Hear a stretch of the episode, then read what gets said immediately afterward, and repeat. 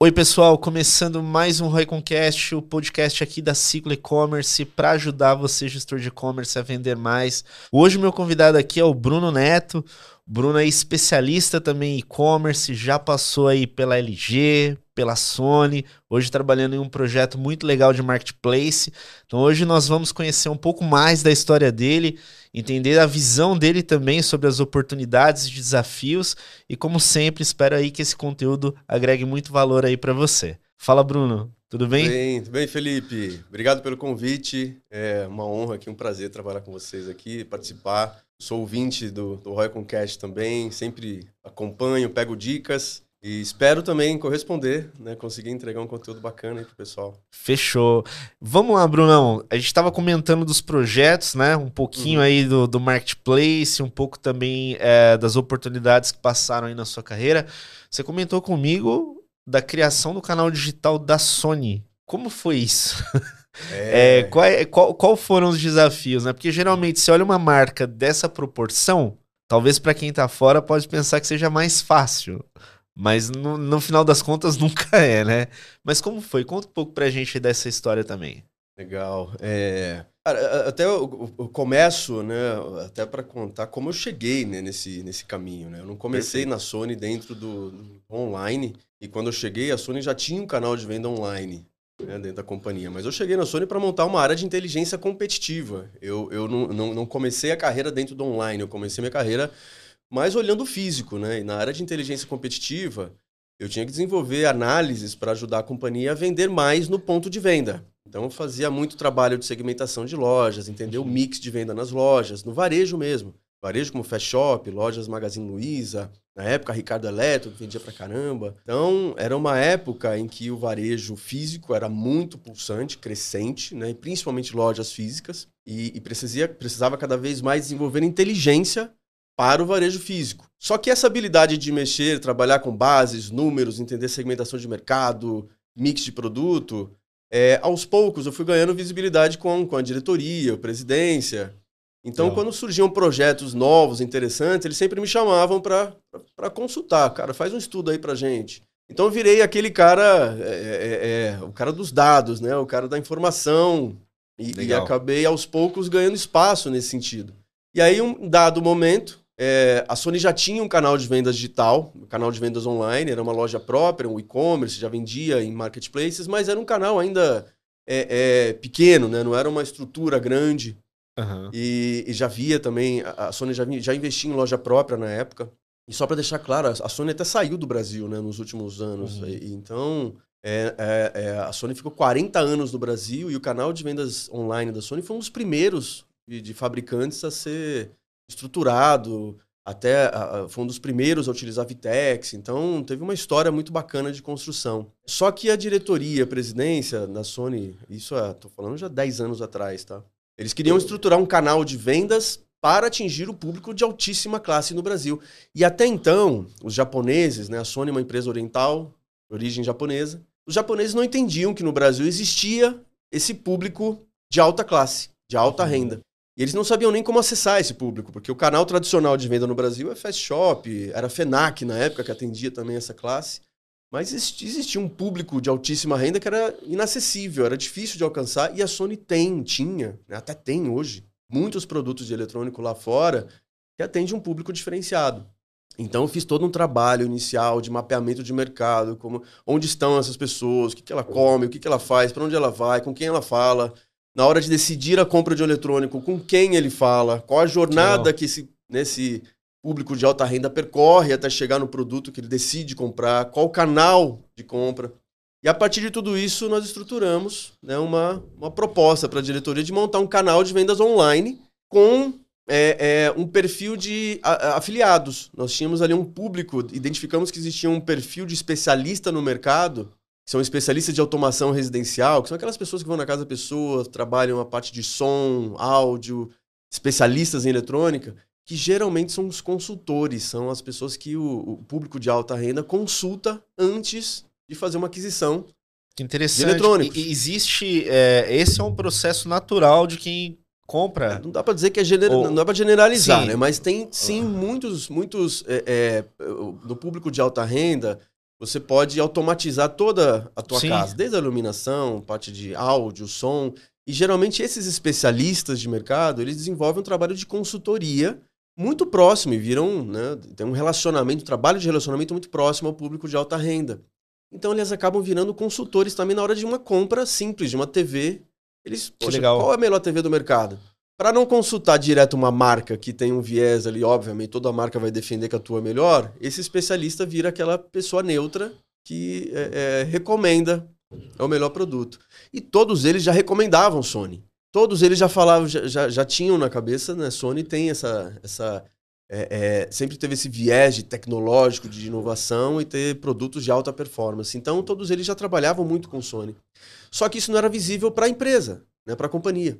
Então, nós desenvolvemos um canal de afiliação, onde eu dava uma comissão para esse especialista pela recomendação. E quando vinha, um- vinha um pedido Que legal. de um público de alta renda, Esse é, é, só, só para entender, então é, quando a gente fala de canal de aquisição pro, pro, pro, pro digital, no caso, nesse caso, o, o primeiro canal de aquisição foram os afiliados, que são os consultores. Exatamente. Muito- muito antes atingir esse público específico. Que legal. Muito antes de fazer mídia, de fazer ads, começou por ali. Começou por ali. Para esse, pra esse perfil Ah, de sim. público, né? A Sony já tinha um site, mas trabalhava o mesmo perfil de produto, atingia o mesmo público da Fast Shop, da FENAC. Ma- Mas, sabe, até, até agregando que eu acho muito legal disso É. que você trouxe, ô, ô Bruno, porque imagina o seguinte, né?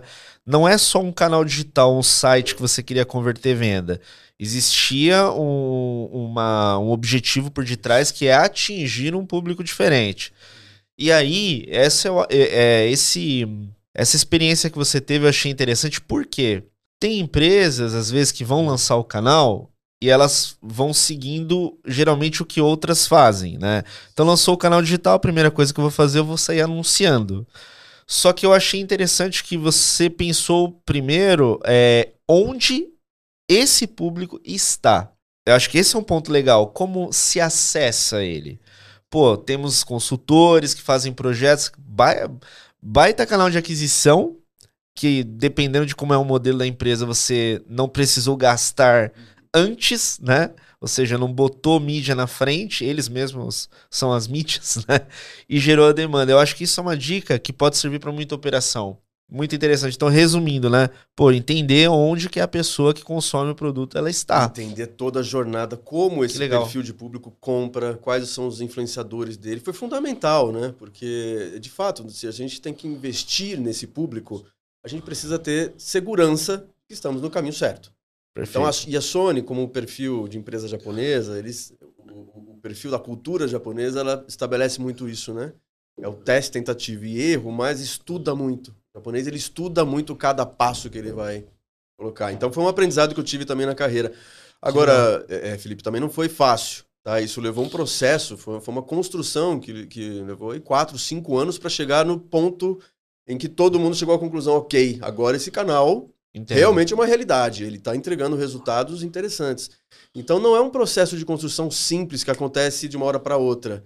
Até você maturar o modelo, entender o que os interesses de cada cada ponta e conseguir atender um modelo de negócio interessante, rentável, que atende os interesses de todos, leva tempo para maturar. E Entendo. nessa jornada eu tive até assim momentos em que eu pensei em desistir. E aí teve um case muito bacana, que é legal contar, em que eu cheguei em uma reunião com o presidente sugerindo, cara, vamos rever, tá fazendo sentido? É difícil evoluir no terceiro, era o segundo, terceiro ano ali do projeto. Eu já estava tocando outras operações de marketplace também, o e-commerce da, da, da Sony. E esse canal era a menina dos olhos da, Uhum. né, da diretoria do presidente. E eu cheguei até a propor, vamos rever se faz sentido. E aí eu tomei aquela enquadrada que eu acho que foi uma grande lição de vida. O presidente virou até nervoso e me falou: olha, vocês brasileiros esperam tudo muito rápido, né? Vocês não têm paciência para esperar. E às vezes construir demora. E ali eu absorvi aquilo e falei, cara, vamos em frente. Eu sempre ouvi isso em algumas entrevistas que eu assisti um pouco do, É. do perfil né, deles, né? Em, em traçar né, um, um objetivo. A, a China também dessa forma, né? É, eles traçam pode demorar o que for, a gente, prazo. mesmo que dê pro, mesmo que se não der Isso. certo, a gente tem que chegar até lá pra comprovar que Ou vai dar ou não vai dar, Para, corrige, volta, refaz, mas não muda a estratégia. Segue em linha a visão a longo prazo, a construção de longo prazo. Isso é fantástico da, da cultura oriental. Que Uhum. acho que no Brasil eh, a gente tem muito a cultura imediata, né? O imediatismo, a gente quer o resultado rápido. sim. E às vezes a construção de algo realmente sólido leva tempo. E esse projeto para mim foi, foi, foi fantástico nesse nível de aprendizado. né? Então foi, foi acho que um grande case assim de construção e que depois, né, acho que direcionou até minha carreira hoje no momento que eu estou. Então Que ajudou muito nessa E, direção. e- e pegando, né, até falando um pouco ainda da, da, da questão da Sony, né? A gente tá falando de uma marca que ela está em vários pontos de venda Isso. também, né? Com diversos, diversos produtos. Eh, como que era para fazer a gestão dos canais ao ponto de não gerar um atrito, né? Uhum, Porque você tem a venda B2B também, exato. Tem os revendedores, né? Como que foi isso? Foi, foi uma seleção específica? Poxa, no nosso e-commerce a gente Uhum. trabalha com produtos específicos, né?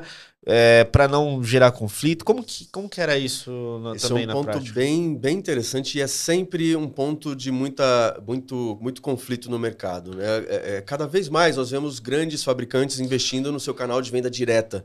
Aham. Porque existe muita opor- oportunidade para o fabricante, para o distribuidor, importador, trabalhar diretamente com o público final através. Né, e hoje a gente tem tecnologia que facilita você desenvolver canais. 20 anos atrás era muito mais difícil, hoje é muito mais fácil. Só que você precisa de uma estratégia para não entrar em conflito com os teus principais parceiros de mercado. E a Sony também tinha essa preocupação. E esse era um ponto que dificultava muito o crescimento do canal de venda direta da companhia. Então, eu tinha o mesmo perfil de produto que eu vendia dentro da Fast Shop, que vendia dentro da FENAC, da Magazine Luiza. E você não podia, dentro do teu canal, posicionar um preço que né, entrava em conflito com, com a tua negociação no mercado.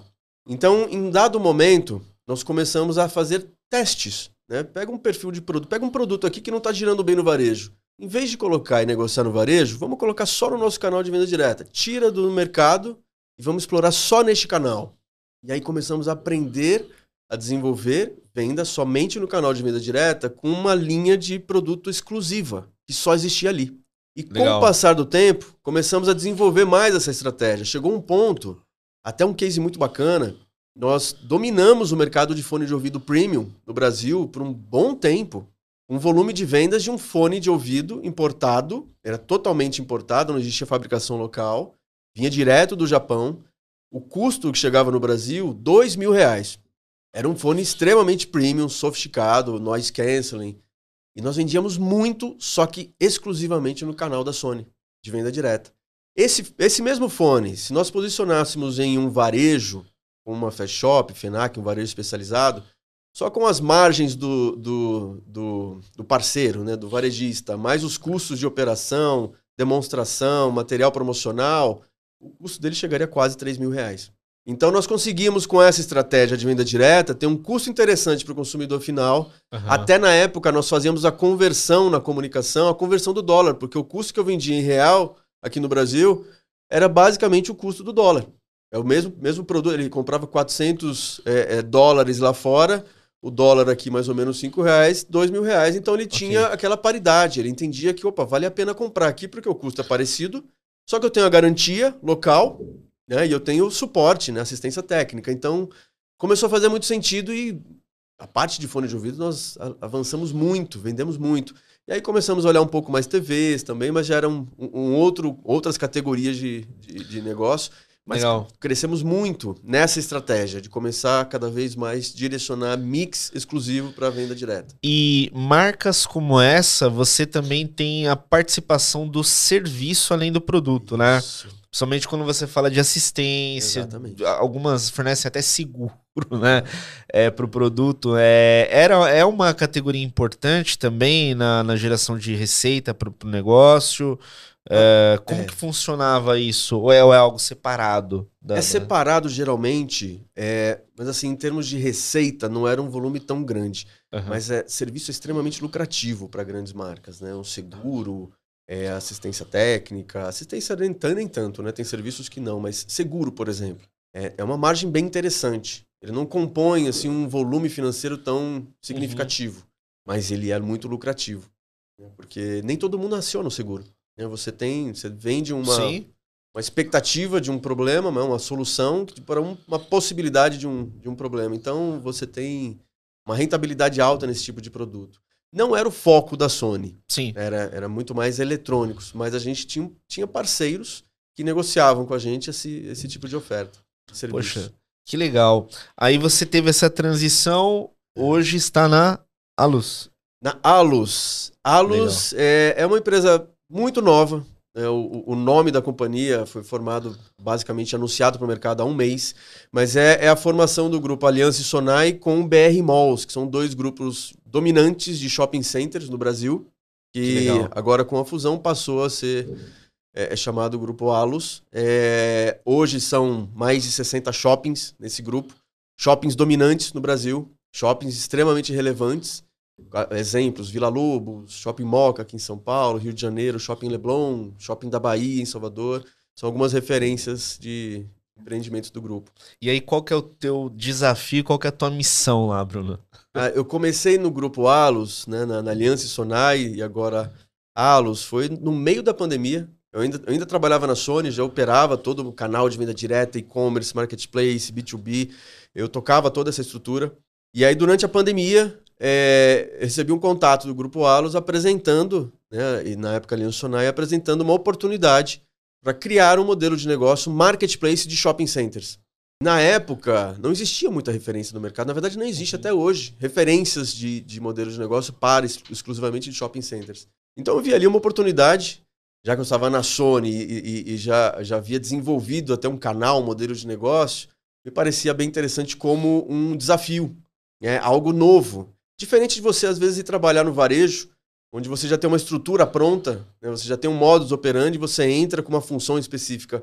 Ali eu precisava pensar o modelo de negócio, estruturar, ajudar a companhia a achar os caminhos, entender o consumidor, essa jornada do shopping center e construir um modelo de negócio adequado a, essa, a esse modelo de shopping, né, para esse consumidor e para esse lojista, que é um lojista, né, que é um seller né, de, de marketplace, né, a gente pode definir seller assim para lojistas também, é, mas tem um perfil diferente daquele seller dos marketplaces tradicionais. Ele não é Aham.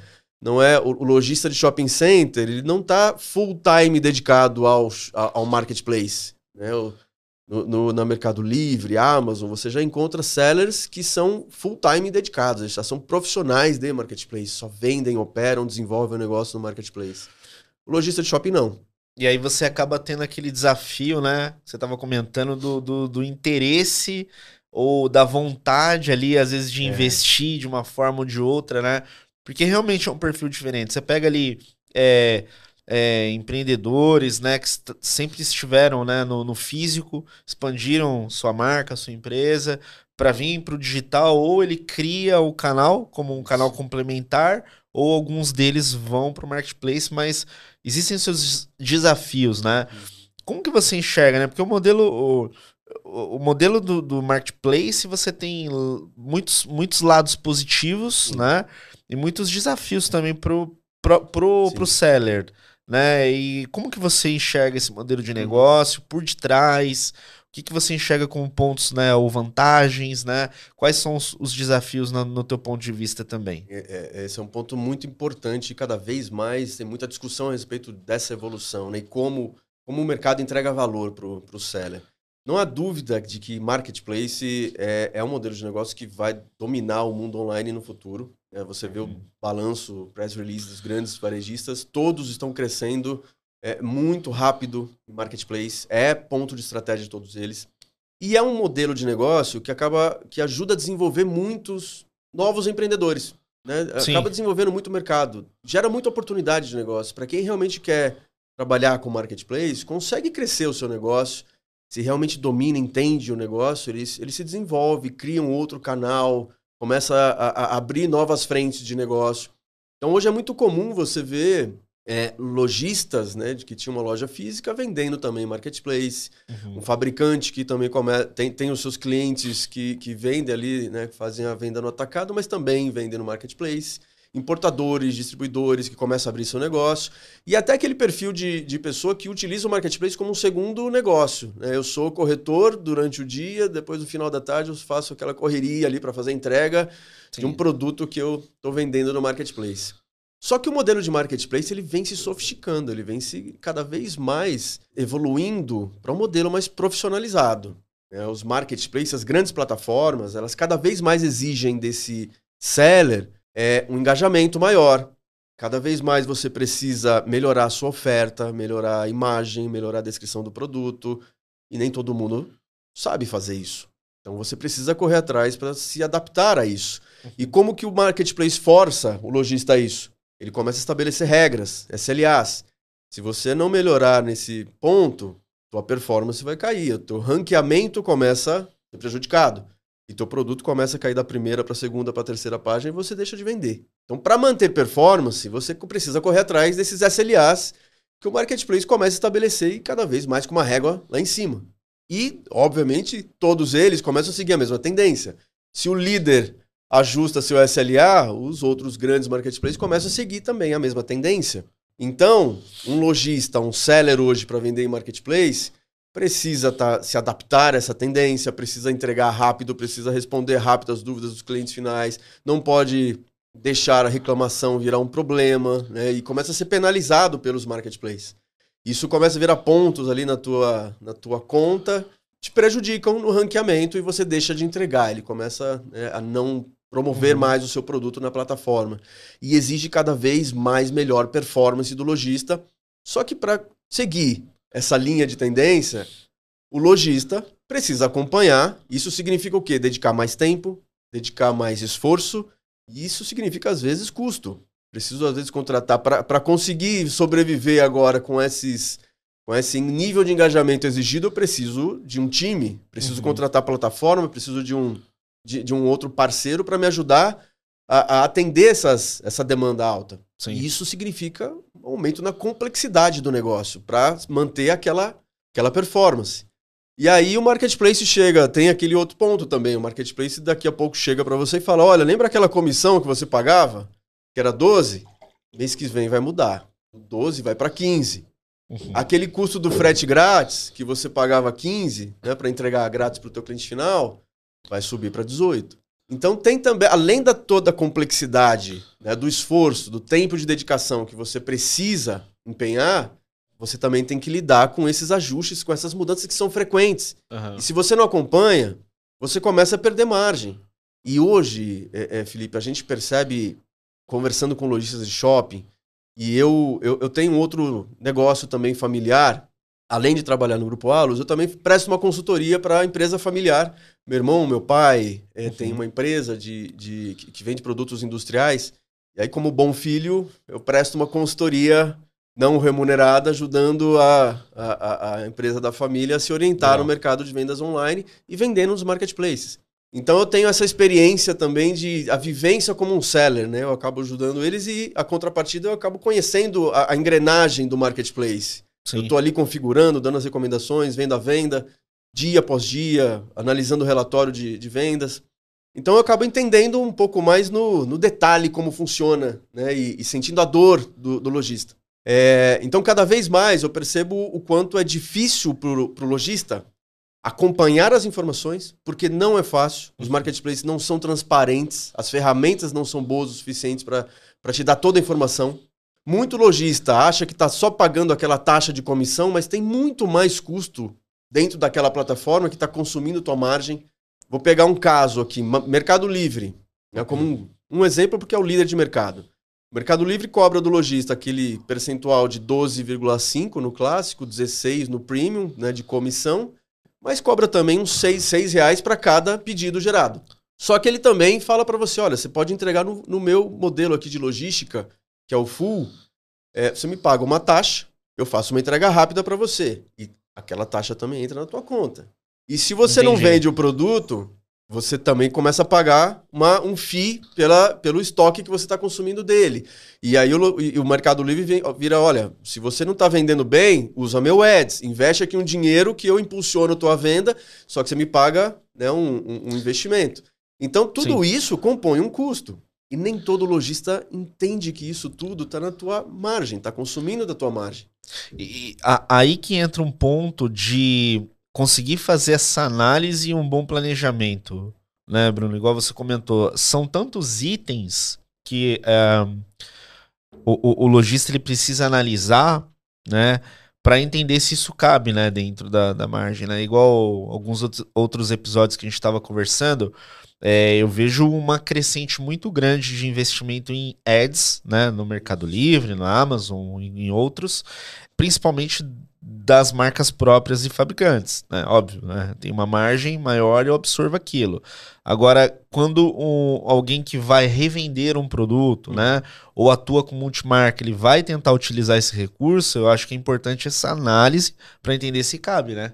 Exatamente. E, e, assim, eu já vi pesquisas, já vi. Eu acompanho muito influenciadores de mercado, pessoas que uhum. fazem tem muito contato com, com lojistas e eu também ali dentro dos shoppings, eu percebo né, na conversa com lojistas, tem lojistas que têm muito controle da sua operação, do teu negócio, do físico, ele sai, entende muito do negócio, mas quando vai para online, tem muito lojista que olha o online poxa, como um bicho estranho, eu, eu, eu quero o bônus desse negócio, eu quero vender mais, eu quero alavancar meu negócio, mas eu não entendo desse negócio. Uhum. Então a tendência dele é terceirizar cada vez mais essa gestão. Ele quer o, o resultado, mas ele não quer o, bom, o ônus. E cada vez mais esse lojista ele, ele, ele, ele também é, é, foge dessa, dessa visão da complexidade. Eu não quero essa complexidade. Só que é nessa complexidade, complexidade que estão os custos que você precisar gerenciar para entender Sim. se você está num caminho sustentável. E não é fácil. As plataformas não ajudam. Cada vez mais tem soluções surgindo no mercado que prometem ajudar o lojista a conciliar tudo isso, só que essa solução né, pega também uma fatia da margem dele. Então, é muito complexo operar marketplace.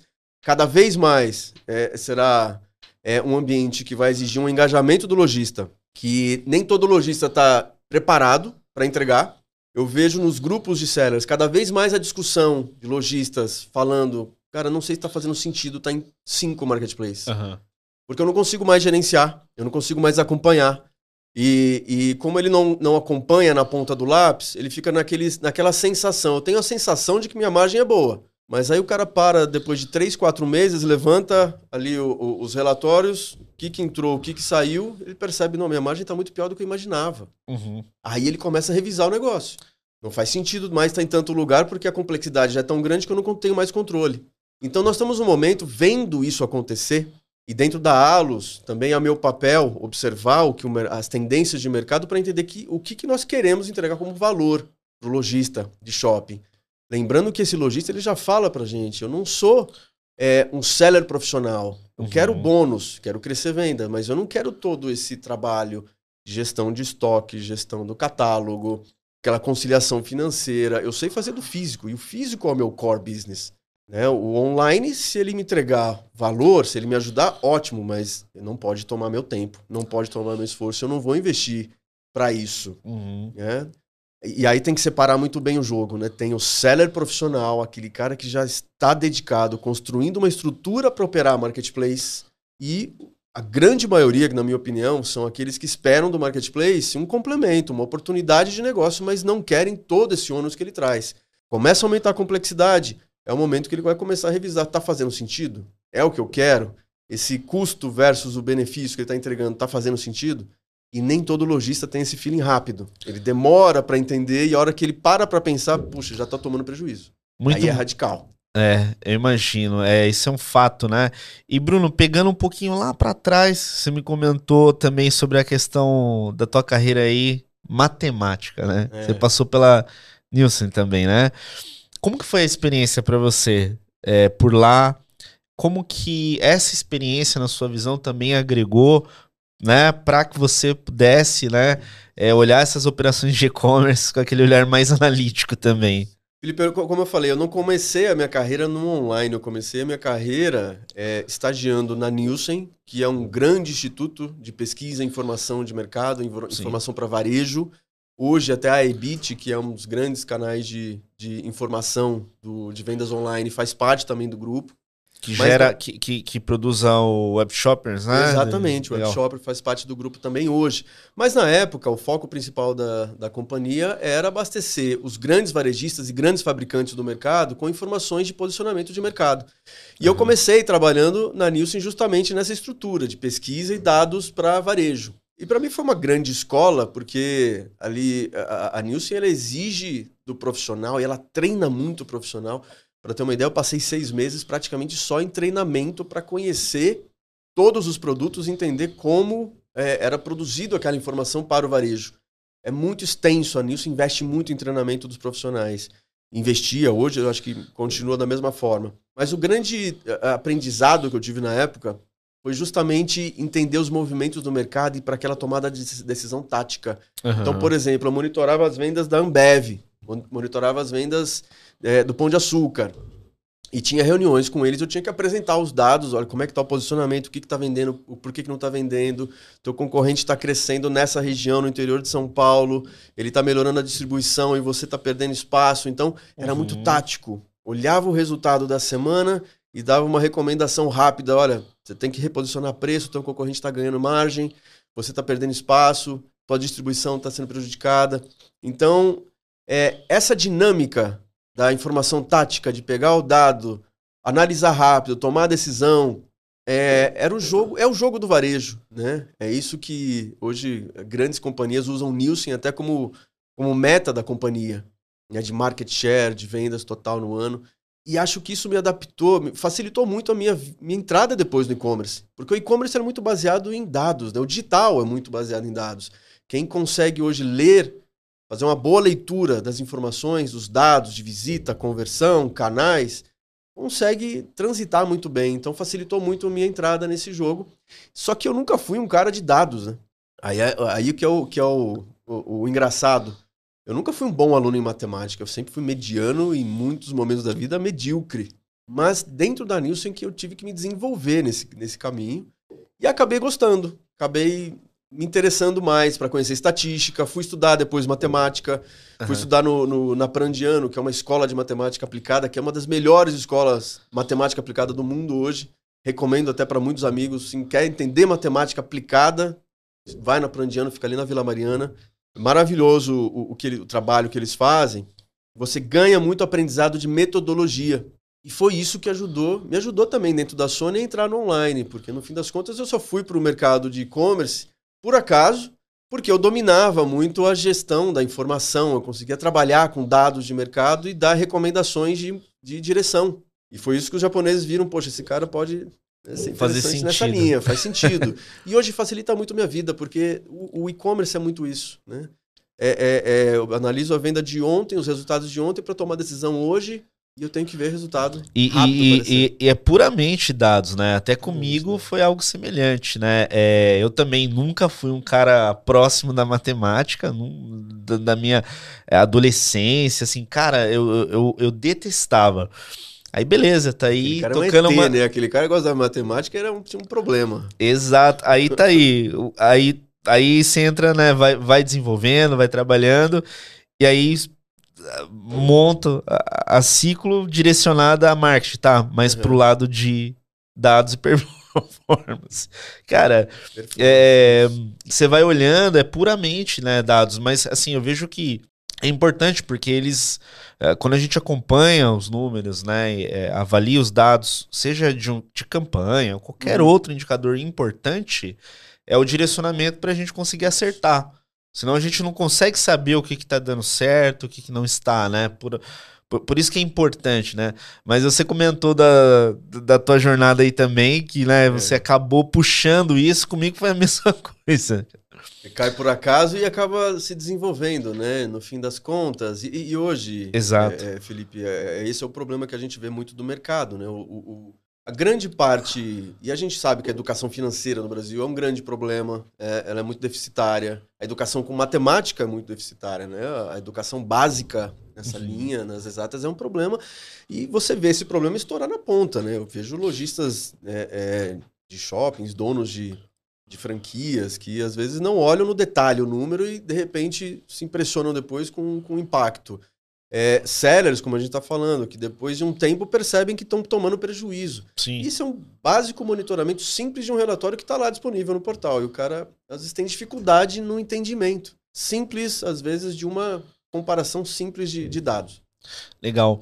O que você tem acompanhado atualmente, Bruno, que tem te chamado a atenção é, de algo novo, né? Um inovador no mercado digital, seja tecnologia, processo, novos métodos, né? Eu gosto muito de fazer essa pergunta, né? Porque cada convidado que vem aqui, ele traz um pouco. Poxa, eu vi uma, uma ferramenta nova que ajuda nesse processo, eu vi um método legal. Para você, o que, que tem agregado muito valor hoje tá. se comparado a anos atrás, né? Tá.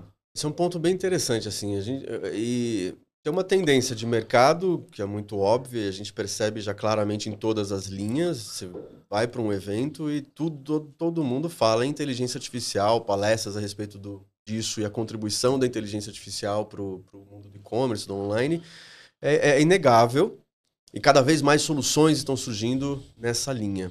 A gente acompanha, monitora, principalmente quando tem uma solução que você aplica diretamente na tua rotina, na operação, e ela já produz um efeito é, de ganho de produtividade, redução de custo, melhora do, da, na performance. Acho que nessa linha tem muita solução surgindo bem interessante. Mas eu confesso a você que uma coisa que me chama muita atenção e que eu não sei o quanto o mercado olha e está atento a isso, mas vem me chamando muita atenção, Felipe, é o fato de que cada vez mais existem soluções de mercado e soluções muito interessantes que estão surgindo das mãos de sellers, não das grandes empresas, de que software legal. dos grandes desenvolvedores, Microsoft.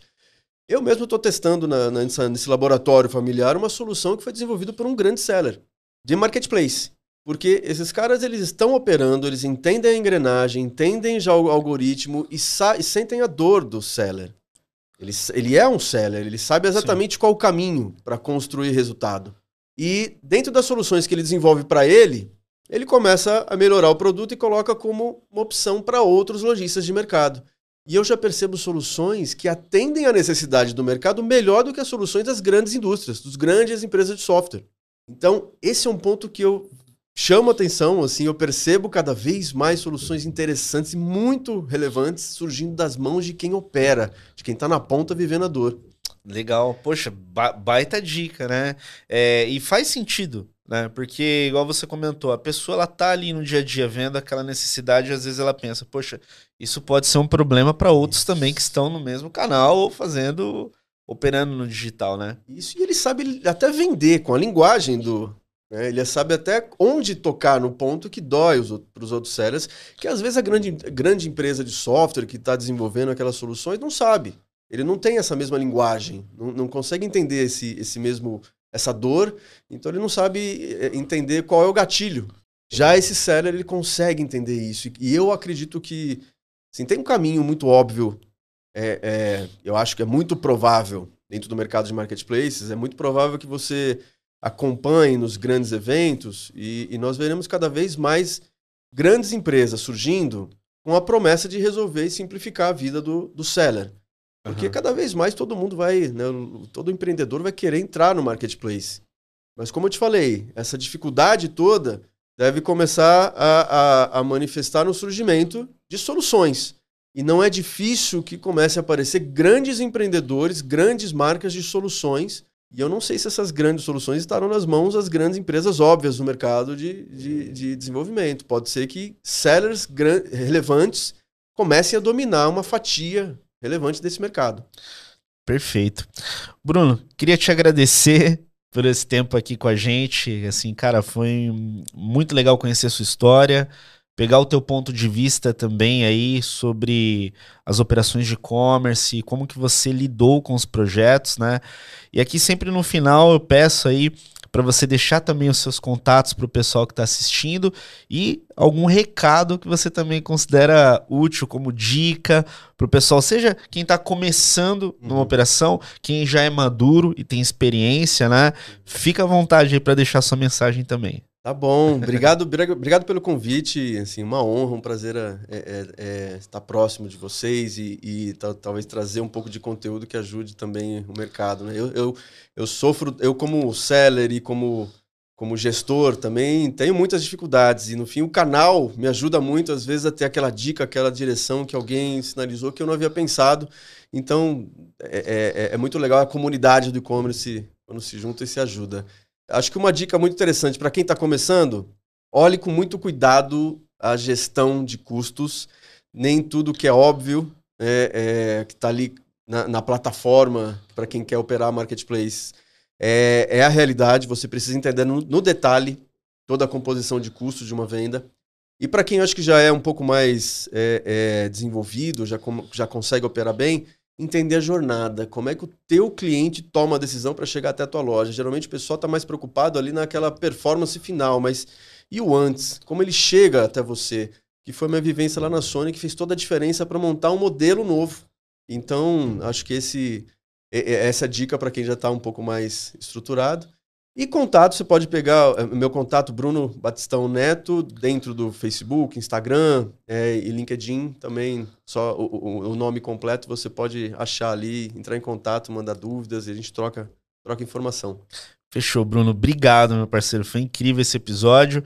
Se você gostou, deixa teu comentário aqui pra gente. Se inscreve no canal, compartilha também se você acredita que esse conteúdo possa ajudar mais pessoas. E do meu lado aqui, eu desejo sempre muito sucesso, um grande abraço e boas vendas.